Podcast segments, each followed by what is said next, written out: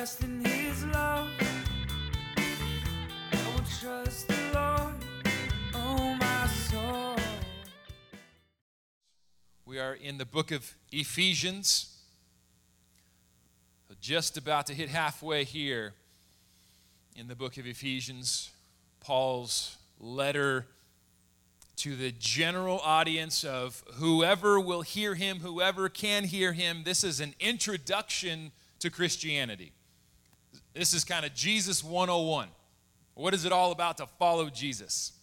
Which is even critically important to know that because this is not written to a group of special, kind of elite, kind of Navy SEAL leaders who have access to God that we don't. And so, as we looked at last week, some of the incredible, great news coming from Ephesians 3 11 to 22 is that through Christ, each and every single one of us can have bold and confident access to God, access to the personal love of God. And th- that right there, that, that is, that's, that's the greatest news ever. Is it not? I mean, that is the greatest news ever. That it's not the love of God, to have a real relationship with God, that is not for a small, select, elite few. Paul's writing to anyone and everyone who hears, and in Christ, we can all have, and this is direct language from Ephesians 3 that I'm attempting to quickly summarize bold and confident access bold and confident access to God. I mean, that's like the number one human question. Do we have access to God? Can we be with God? Are we in relationship with God? Are we right with God? Can we know God? Is God close? Does God care? All of those things are about access to God.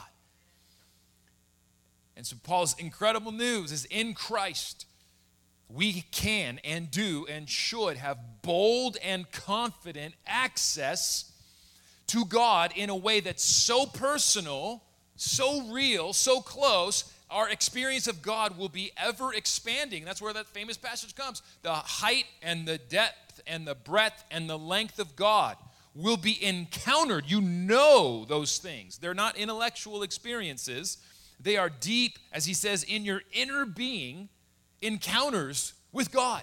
Very personal, very real. And that leads to what Paul says this glorious wow. God is able to do abundantly beyond what even ask or imagine. That's the abundance, an overflow. As you encounter God, the personal love, so much your life begins to overflow. And the reason why that's important is because Paul, for today, it's important for it's the greatest news in the world. But as we get into chapter 4, Paul says, therefore, to start it off, which means he's saying everything I just told you about the love of God, therefore, you're going to put it into practice as you encounter God. You've got access to God. He changes you. You know that personal love. It fills you up in abundance to overflow with something.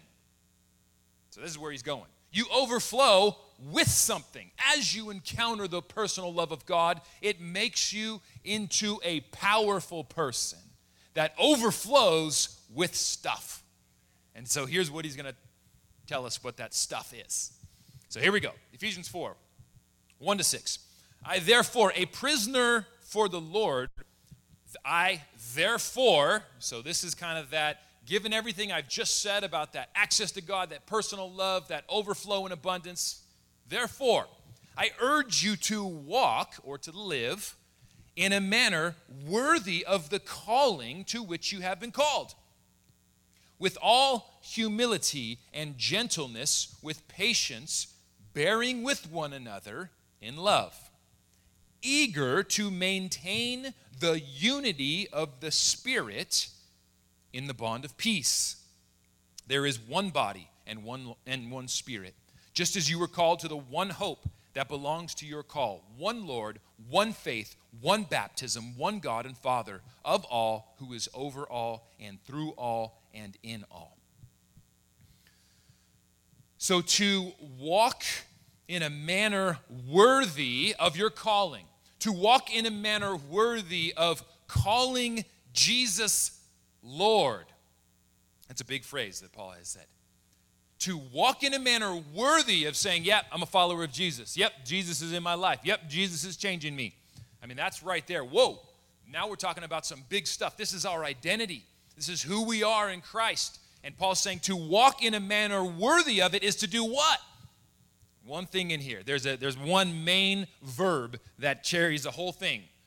Be eager to maintain the unity of the Spirit. Now, he gets some other kind of how to's and adjectives around it with humility and gentleness, patience. We'll get to that stuff. But in this passage, it's kind of shocking to me, honestly.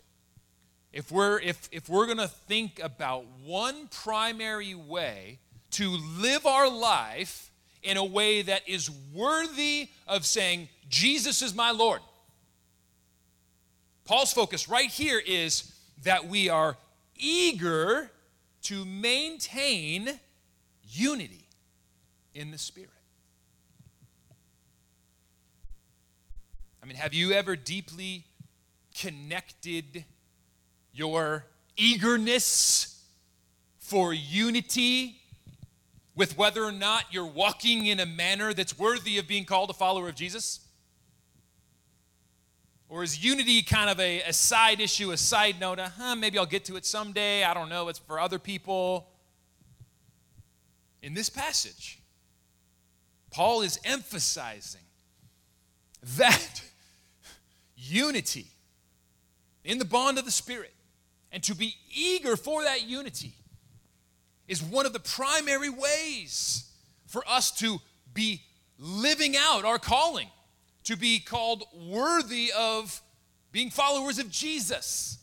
So that's, he just put unity way up here. Way up here. And that word eager, it means it's a it's a effort word. It's not just an ideal. It's a kind of in the trenches effort. It can, it's translated do your best, be diligent, make every effort. I mean, it's one of those words that there's just no way around it. This is one of those things that's on us. This is our responsibility. This is God is saying, I'm looking for you to respond to what I've done in your life with a diligent effort. It's intense. One other place this word comes up that helps show that is in 1 Thessalonians 2:17. Brothers and sisters, when we were orphans, so this is Paul writing to another church, and he's saying, Brothers and sisters, when we were orphaned by being separated from you for a short time, in person not in thought. Out of our intense longing, we made every effort to see you. Can you feel the emotion in that verse? He's saying, when we were separated from you, it made us feel like we were orphans. That's strong language. I mean, have you ever missed somebody so much? Like, this, this is heart sick. Like we got separated, haven't been able to see you. I mean, a lot of us, it's interesting, it says in person, not in thought. So, I mean, all of us have probably this past year felt that. Oh, my, I miss that person. I haven't been able to see them in person. My heart is sick. I'm lonely. This hurts. I don't like it. Paul's, that's exactly what he's expressing. We, we miss you. We were orphaned when we had to be separated from you. This is intense emotional longing. And what does he do? He says, So we are making every effort to see you. I'm doing whatever I can. Just put yourself in those shoes. And someone that you intensely long, you miss, your heart's sick. What's going on inside? I'm going to make every effort.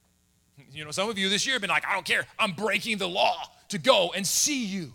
I'm making major effort. That's, that's the sense of this word. Are you just sitting back and being like, oh, maybe if, if, if it comes to pass, it comes to pass. If not, eh, we'll see in a few years. This is a sense of this matters to me. I'm going to work for it. I'm going to be diligent with effort. That's the word. And this is the word, the same, this is what Paul is saying make every effort to maintain unity with your brothers and sisters in Christ. It's got to be on our mind. We've got to be almost like heartsick for it. We've got to be longing. We've got to want to put in the work. We've got want to do what it takes, got to be diligent. And Paul connects all of that to this is how you walk in a manner worthy of calling Jesus your Lord. Fight for unity. And it starts in here. That's the main thing he's saying. Be eager. Unity out here starts in here. Do you want it? Is it valuable to you? Or are you okay, okay with, oh, well, that, I don't like that person. They've got that piece of theology wrong. Oh, they got an issue in their life. Oh, they got some serious problems. And wrong, wrong, wrong. Division, division, division.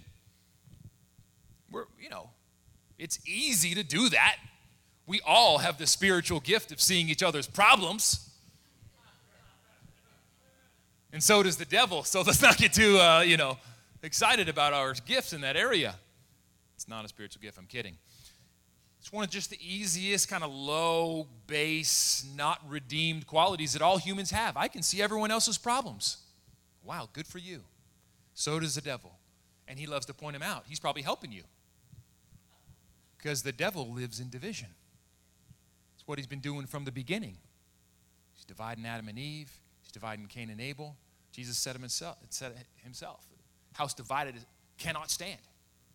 So that was his own defense when people were accusing him of casting out demons by the power of the devil. He said, How is that possible? The devil's all about division. I'm not partnering with the devil. I'm, I'm, I'm doing work that destroys the devil. He's the one that divides. So there's some we get into some deep things with Paul here where he challenges us. Do you want it? How much do you want it? Are you heartsick for it? Are you fighting for it? Are you diligent? Is it in your mind a A level priority? That God wants me to fight for unity. And, and, it, and it makes me think, it makes me wonder why, why is unity in the Spirit so crucial? And I love how the Bible does this so many times over and over. I ask that question in, in my own study, in my own prayer time, and I love how the Bible is so good at answering the question most of the time right in the context. And so it's like you just kind of read either before or after or remember what you've already read. That's why a lot of times it's, you know, we get overwhelmed with what's Paul's whole message. We're in chapter four, but I forgot what was in two. And that's okay, but that's part of why God's word is so rich and we can continue to come back to it because there's, there's just so much. And in this case, it's the connectedness of it. Because if I'm, I'm asking a deep question, why does unity so, matter so much, God? I read back. And in chapter 2, this, that incredible passage where it says Jesus was on the cross to break down walls of hostility between God and humanity and between one another. And as if you were not here, the greater emphasis on that passage is actually how Jesus was on the cross to break down the walls of hostility between one another. It, it includes us and God, but we get that. And that's kind of the easy one, right? Jesus made it possible, reconciled us with God. Amen. But in this passage, the emphasis is how Jesus broke down those ancient walls of hostility to create one new humanity in Christ. There's the unity picture, it's coming. So it's Jews and Gentiles. But as we saw in this passage, it's way bigger than one racial and ethnic divide. This is God's heart for breaking down all of the ancient walls of hostility that exist then and now because of sin in order to create one new humanity. So there's the unity picture that Jesus, here's another layer of how important it is. Jesus was on the cross to make unity possible, to create one unity. I mean, that's the same, you know, root word there, one and united, to create one new humanity in Christ. And now look where it goes at the end of that passage in Ephesians 2:22. We saw, remember we talked about how that walls come down, barriers come down through the cross and the cornerstone. So the cross is where Jesus put it to death and where he calls us to carry our cross and put those walls of hostility to death. And then we get rebuilt on the cornerstone. Little by little, God builds us in unity together. And, and here's why. Here's the why is this so important? Ephesians 2:22. In Christ, you are being built together, together into a dwelling place for God by the Spirit. In other words, unity is where God's manifest presence dwells most richly. I mean, it's almost like, what? But, but, but, but, but, I've got the Holy Spirit in me. So God dwells in me. I'm a, a, a, like the Bible says, uh, you know, we are now a temple, His temple, He dwells. Yes, so that's true. So I'm not saying, and the Bible doesn't say, that God's not with you. It just says He's going to be more with you when you're unified with your brothers and sisters in Christ. Why does Jesus say, when two or three gather in my name, I am there?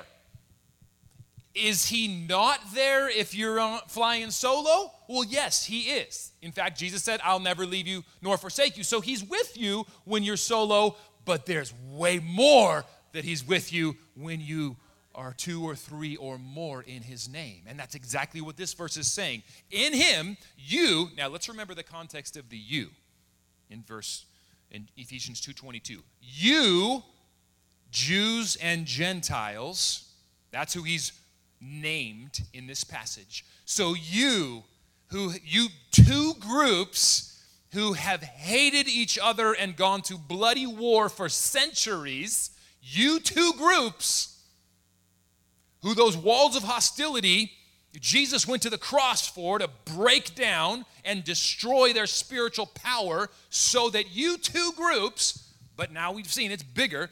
So in him, back to verse 222, you, groups that had ancient hostility, you two are being built together into a dwelling place for God by the Spirit. I mean, it's, it's startling. It's startling. Whoa, like, I'm missing something if I'm not working hard to build unity and break down walls. What am I missing? I'm missing the dwelling place of God. Not in its fullness again. I'm not saying you don't have the Holy Spirit. I don't know. Like, yes, as we give our life to Christ, we trust in Him as our Lord and Savior, we are born again. The, the dwelling of the Spirit is in us. He'll never leave us or forsake us. But there's so much more God is saying when we grab onto God's heart for that one new humanity, that un- unity in the body of Christ, and get eager. There's, there's, there's good news. Get eager. Why? Because as you fight for it, as you, as you make every effort, as you're diligent, as you are longing for this and you work toward it, you are being built into a dwelling place for God by the Spirit. I mean, that's that dwelling place for God. For, for the Jews hearing this, this is the temple, the most sacred, holy place where God's presence is manifest, dwelling place, tabernacle. It's where God dwelled. It's, that's John 1 1, where it says, John, the first chapter in John, where it says Jesus made his dwelling place among us. It's the word tabernacle, the tent. He tented among us, God's presence. So this, this is the rich Jewish history here of God dwells in the tabernacle, in the temple. That's where his presence is found. That's what we all want to be in, is his manifest presence, where he's showing up in ways that just rock our world and change us, give us bring us to our knees in awe and worship and, and cleanse us and forgive us and heal our hearts and bring joy and, and, and just, wow, God, you're amazing. Guess what? That's what heaven's going to be the manifest presence of God, unfiltered. And, and, and Paul is saying, right now, you can built into a tabernacle, a temple, a dwelling place together through your efforts of unity. That is, I don't know about you, but that, that is convicting and motivating. Especially when you get the contrast. If unity is where God's presence, God's manifest presence dwells, and the contrast is that the devil dwells in division, then it's like, okay, now you're starting to make me eager, God. now you're starting to get me seeing the, the power, the importance, and you're motivating me to say, I got to move this up on my priority list. And then it gets real because then I'm reminded that, wait a second, people are involved. And they bother me. And they don't always think like I think. And they have a different perspective and emphasis at times, even as good Christians. And their politics can be different too. And that. Let's see what Paul had to say about all that. Did he address it? Oh, yeah. It was the first thing he said. Because he knows we're going to need it. So, as before he even gets to the be eager for unity, he gives us the how do we do it? He says, I know it's going to be hard. I urge you to walk in a manner worthy, worthy of the calling that you have. So be eager for unity. We know that's what it is. And so he says, with all humility and gentleness and patience and all of our favorites, bearing with one another in love. Yeah, there's our top four, you know, faves. Paul starts with that because he knows that is going to take work. Unity is not simple. It's forged through this kind of work where we've got to be able to let the love of God that we've encountered, and here's where I love seeing the flow of Paul's thoughts, as he calls us to be really powerful people that overflow with humility and patience and gentleness and bearing with one another in love. You know, you I used to look at those and be like, those are kind of like the, the weak ones, you know. It's like, oh, just chance. No. That's those are powerful people. The ones who can bear with one another in love, or as a different verse says, let love cover over a multitude of sin. That's a powerful person that can see the imperfections or feel the imperfections and even feel that those little offenses that happen on a daily basis of being in life with people and be able to bear with one another. That's what that he's saying. Bear with one another. Bear with them I mean, what does that mean? He's like, I know that person causes you problems. Bear with them. It's a call to be able to recognize that people are not perfect around you. We all recognize that. People have their issues, they got their problems, they got the perspectives, and it flows out onto you, and, and it, it can be hurtful. And Paul's like, I know all that. Can you bear with them? You're going to let that cause a division and disrupt the dwelling place of God between you. now we can see where it's like, wow, no, you, you this is going to take powerful people to do.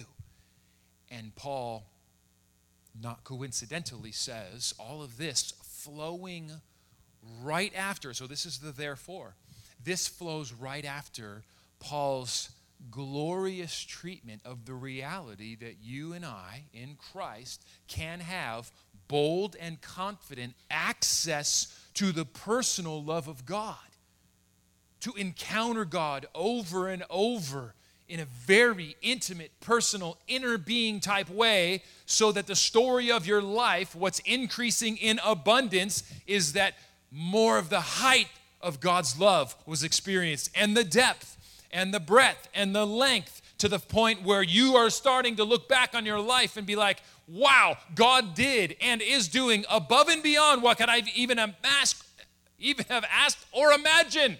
There's so much abundance. And Paul's like, awesome. Now here's where you put that power. Bear with that person that you don't like.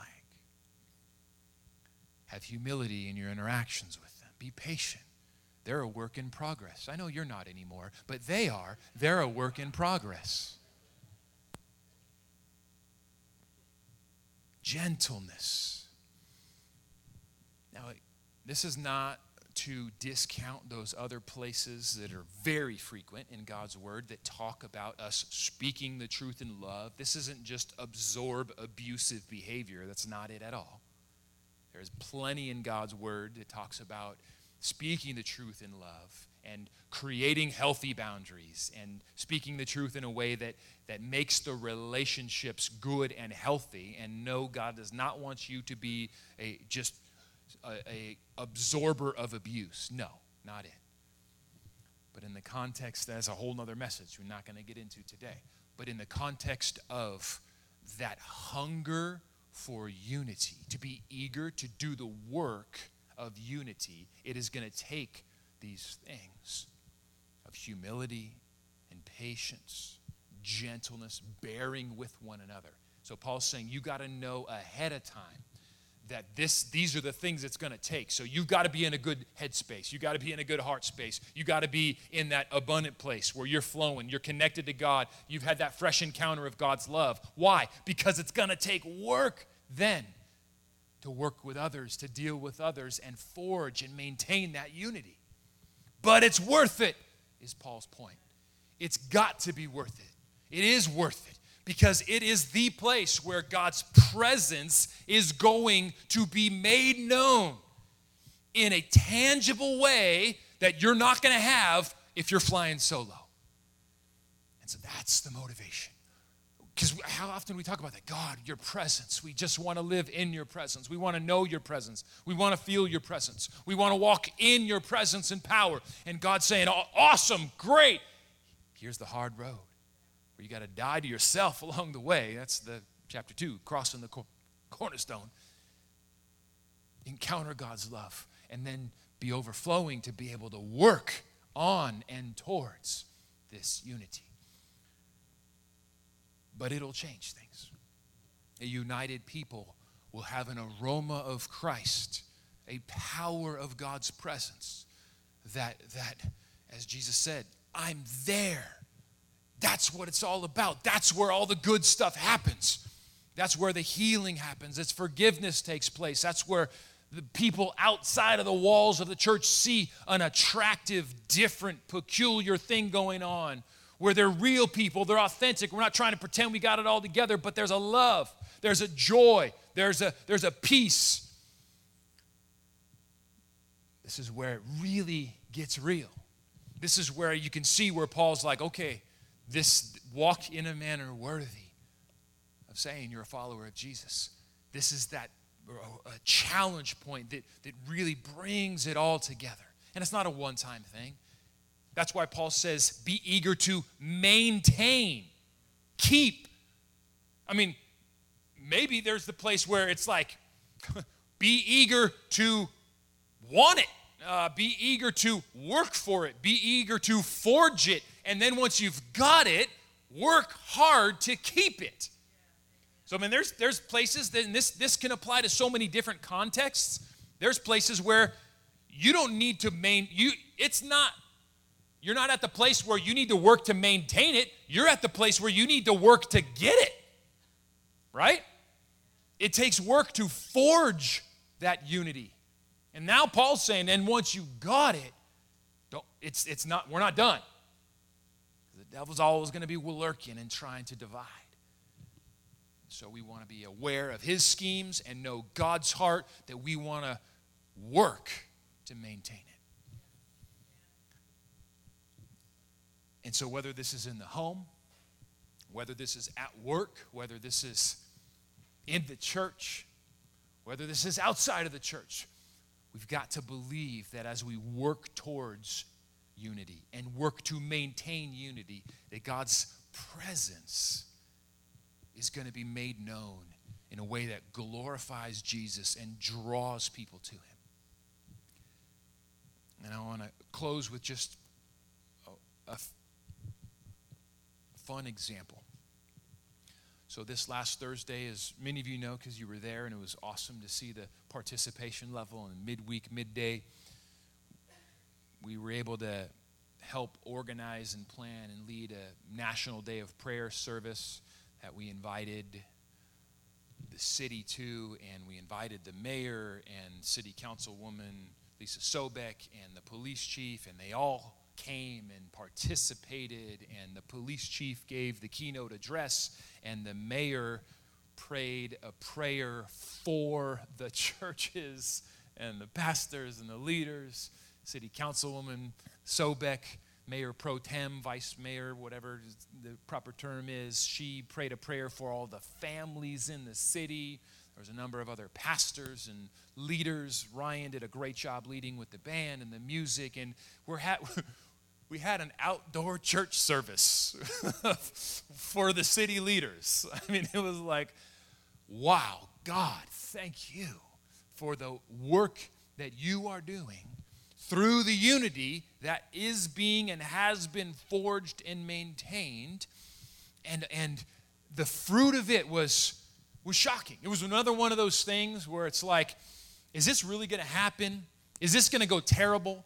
Are there going to be terrible protests? Is this, is, is this just going to, you know, is the city going to get uh, torched online for how inappropriate this is and shut us down and shut it all down?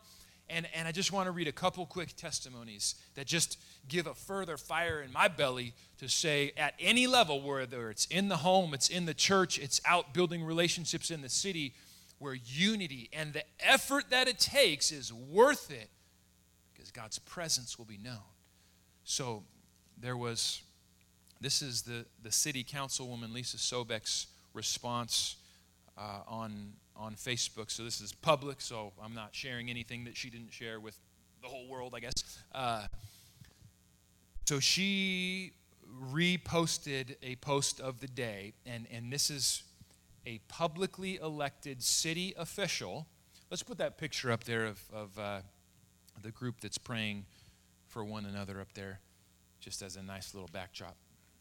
So if you weren't there, that is the police, the chief of police of our city of 100,000 people, Pat Walsh. On the right is Mayor Bill Zimmerman. On the left is Mayor Pro Tem Lisa Sobek. On the far left is Pastor Gregory per- Perkins from the View Church. So this was personally this was one of my favorite moments of the day, uh, as the police chief tweeted out uh, on on uh, Instagram and it's just like all the stuff, like so weird a world we live in. Like I'm like, okay, I gotta check Instagram. I gotta check. Like, blah, blah, blah. can't we just talk to each other? But this is this is where we are. But this is cool because I mean, okay, so this is the police chief who is a city employee, and right afterwards he tags us in a in his Instagram post, and he puts this that picture up, and he says, today I had the honor of speaking and praying at the 70th National Day of Prayer event. The event was very inspiring. And when the View Church pastor, Greg Perkins, and he in quotes, my, or uh, in uh, parentheses, and my friend, Greg per- Perkins prayed and had the mayor and mayor pro tem put their hands on me, I was moved and humbled. There might have been some sunscreen in my eyes. In other words, he's saying he had some man tears. We live in a great city, and God has blessed us with great community. Hashtag Menifee is different, National Day of Prayer, Menifee, California. So that's one, a public official. Now let's go to Lisa Sobek. Her comment was quite simply she retweeted that thing or whatever and said, I was in a spiritual high all day. The feeling of unity at this National Day of Prayer was something I will always remember. What is she saying? She is saying God's presence was felt. What's that awesome verse? In him you are being built together into a dwelling place for God by the Spirit. Unity is where God dwells most powerfully. So, our city councilwoman Lisa shares that. And then this one rocked me the city of Menifee, the public government entity, the city of Menifee, put out this post with all these pictures. You can go back to that one if you want and just kind of see the post. I know it's hard to read, so I'll read some of it here. Uh, they put up like 10 pictures of the day. Menifee Central Park made for a beautiful backdrop as city leaders from local churches, government, schools, and businesses gathered. Let's just stop right there. Yeah, some of y'all get that. A public city government entity is celebrating a public gathering of leaders, city leaders from churches, government, schools, and businesses. Right there. The fact that it's celebrated is a hallelujah. Since 1952, first Thursday in May has been designated National Day of Prayer, inviting people of all faiths to pray for the nation.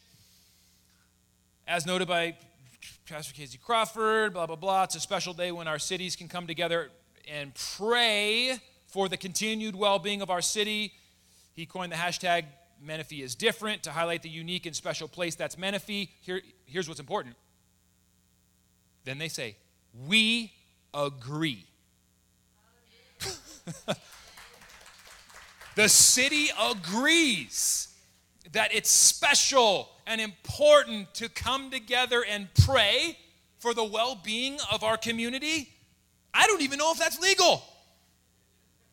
The city was honored to have our mayor, our mayor pro tem, and the chief of police as featured speakers. The city was honored to go and pray and have the leaders of the city praying. Menifee, hashtag Menifee cares, hashtag Menifee's different, National Day of Prayer, Menifee, new, better, best, hashtag calm unity. And so it's community, calm is in lowercase, and then what's in capitals? Unity calm unity. The city is celebrating that there was a unity that took place where it was like something special. And, I, and I, something special is going on here, you know, kind of like where there's almost like it has to be celebrated because, here's my language, because God's presence was there. And it was so good that we have to say something good about it. And like we don't necessarily have all the language to, you know, describe exactly what was happening and stuff, but but there was something special going on. We agree.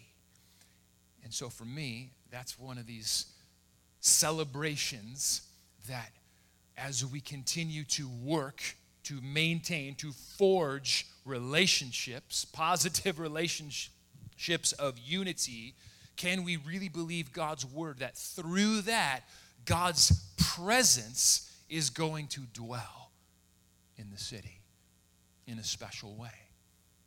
That it wouldn't otherwise if we were just all going about our own solo missions.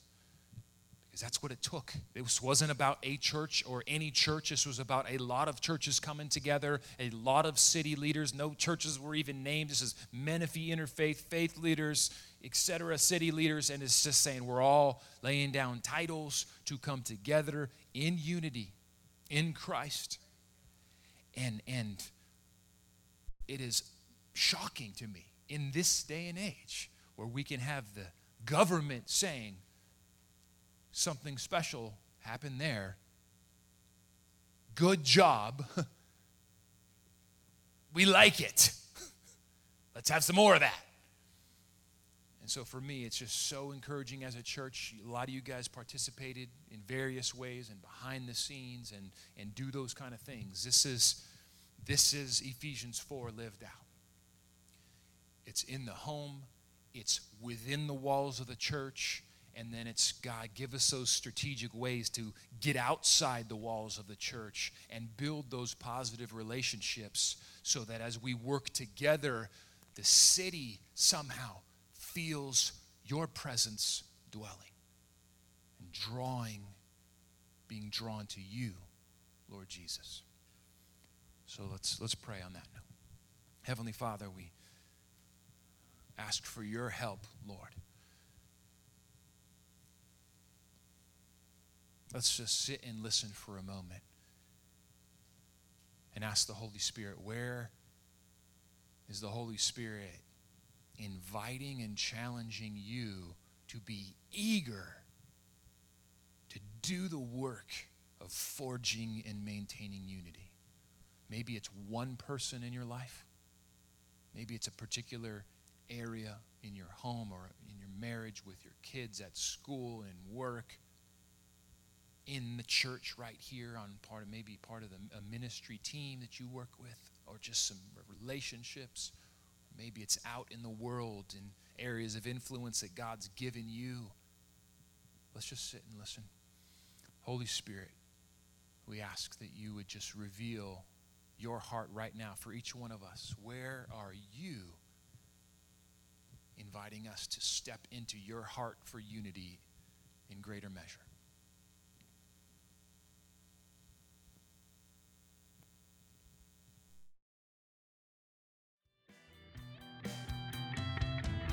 I will sing a new song. I will sing a new song. I will dance a new dance like David.